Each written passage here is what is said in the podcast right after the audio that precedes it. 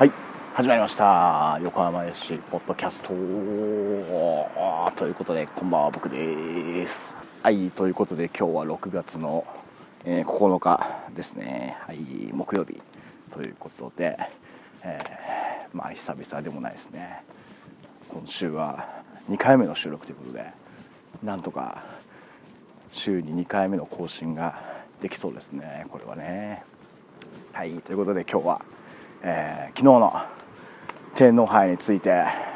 喋りますかね。はい。まあメンバー的にはねその前日配信して前日は当日かも配信したあれで言うと、えー、このねメンバーから、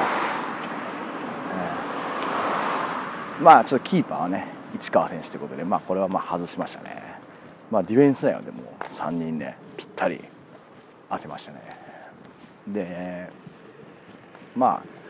左サイドボランチこれも当てましたね。で右サイドね山谷選手いましたね。はい。まあちょっとね左利きなんでねうんあのどうかなとは思ったんですけども入れてきましたね。で前線、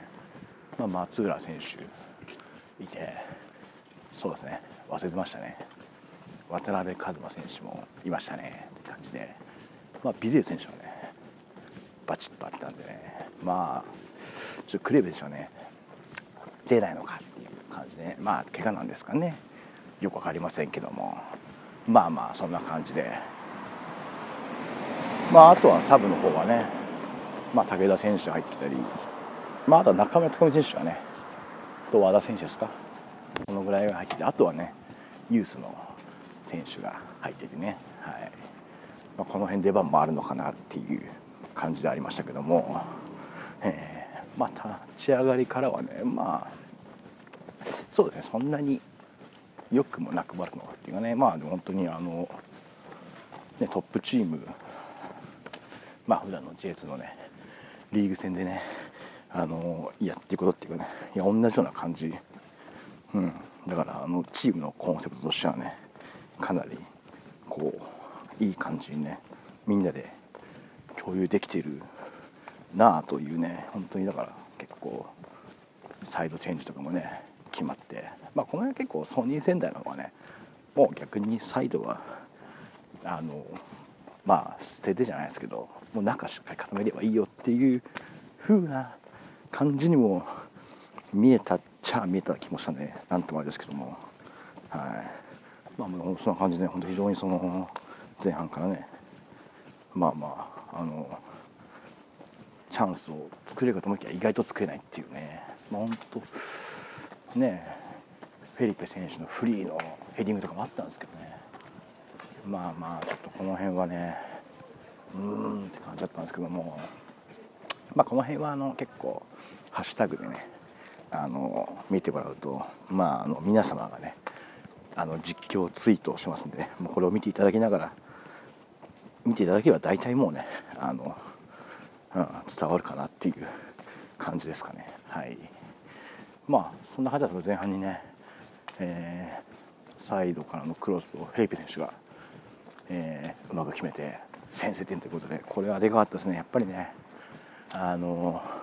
0-0のままいくとねなかなかね厳しい展開になるんでね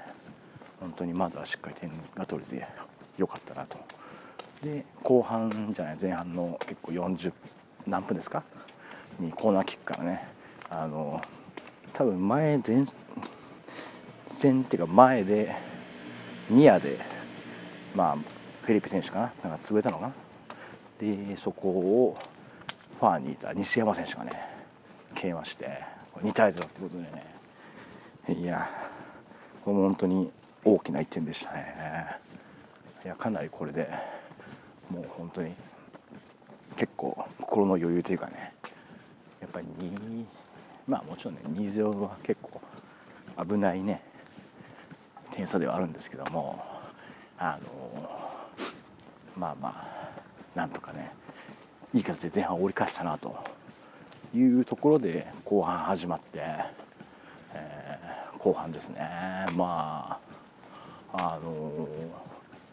何分かかりましたけどまず早速あの点を返されるっていうね。いやこれもまあね。うーんという。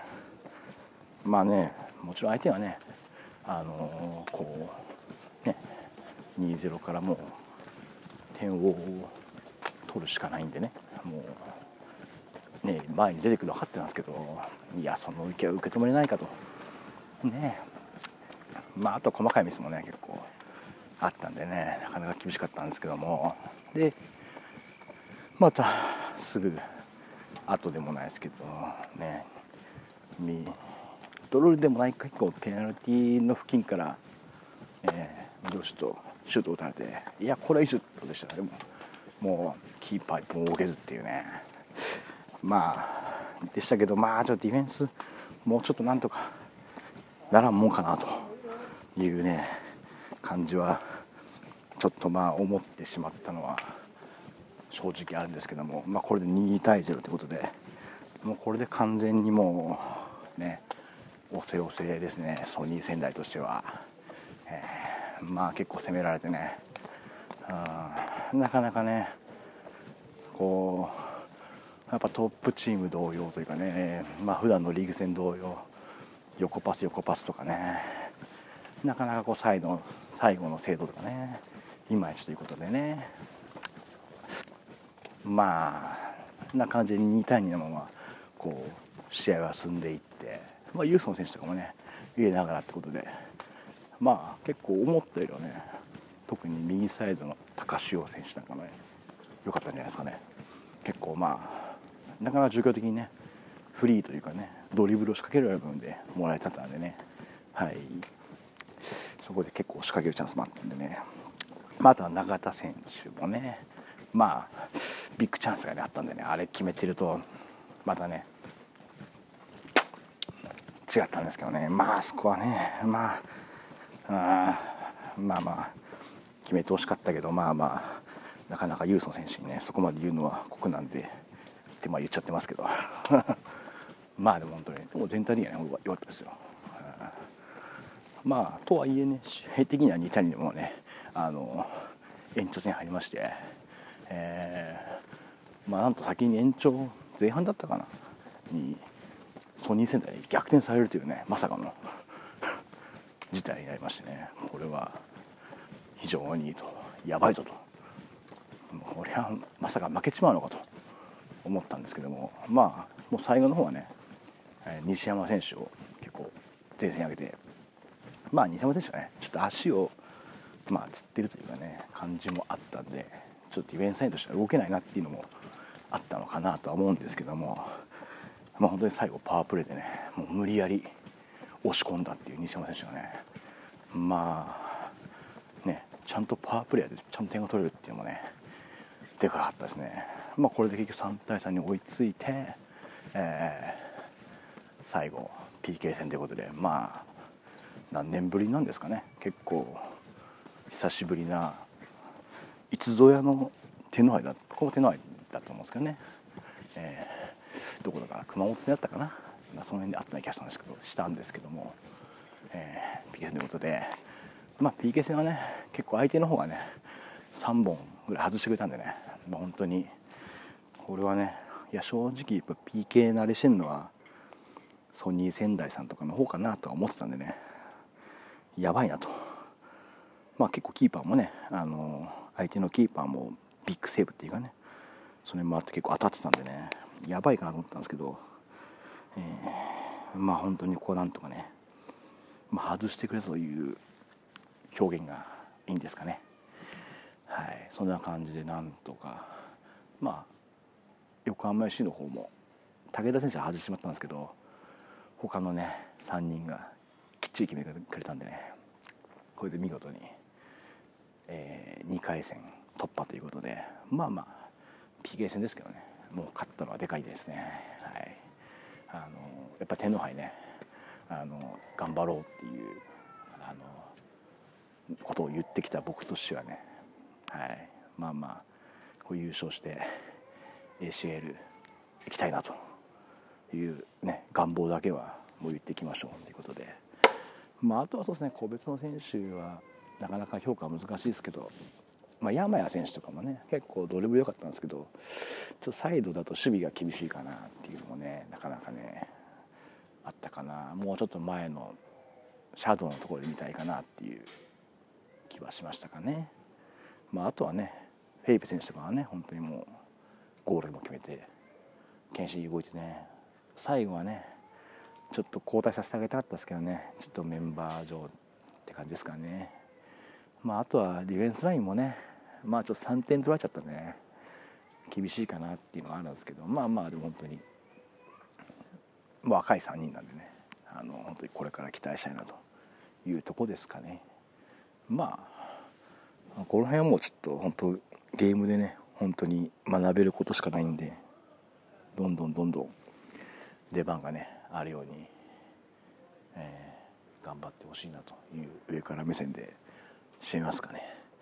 はいということで、えー、まあ手の愛勝ったんで次は6月の22ですかに今度サンフレッチェ広島サンフレッチェ広島とのね試合ということでまあ J1 のチームなんでねちょっと相手のメンバーもねどうなるか分かんないですけどもまあまあなんとかね頑張って天皇杯頑張ろうの回としてはねあのもうちょっと頑張っていきましょうと。せめてねもう5回戦ぐらいまで行きたいですね。はい。まあそんな感じですか。はい。終わりますか。まあそんな感じでちょっとまあなかなかね評価の難しい試合なんですけどもまあやっぱりトーナメント戦なんでねあのしっかり勝つっていうのはね大事なんで、ね、ましてやねカテゴリーの下のチームなんでね。まああわや負けそうになりましたけども。勝ってね公式戦がね1試合でも多くできるのは いいことだと思ってますんでまたね頑張ってほしいなと思います。ということでまあリーグ戦としてはね次は土曜日金沢ということでまあ意外とアウェーの金沢はねいいイメージあんまりないんでねなんとか結構天気も悪かったりねするんでね今回は頑張って勝ちたいなというところではい今日はこの辺で終わりにしましょう。ということでまた次回お会いいたしましょう。さようなら。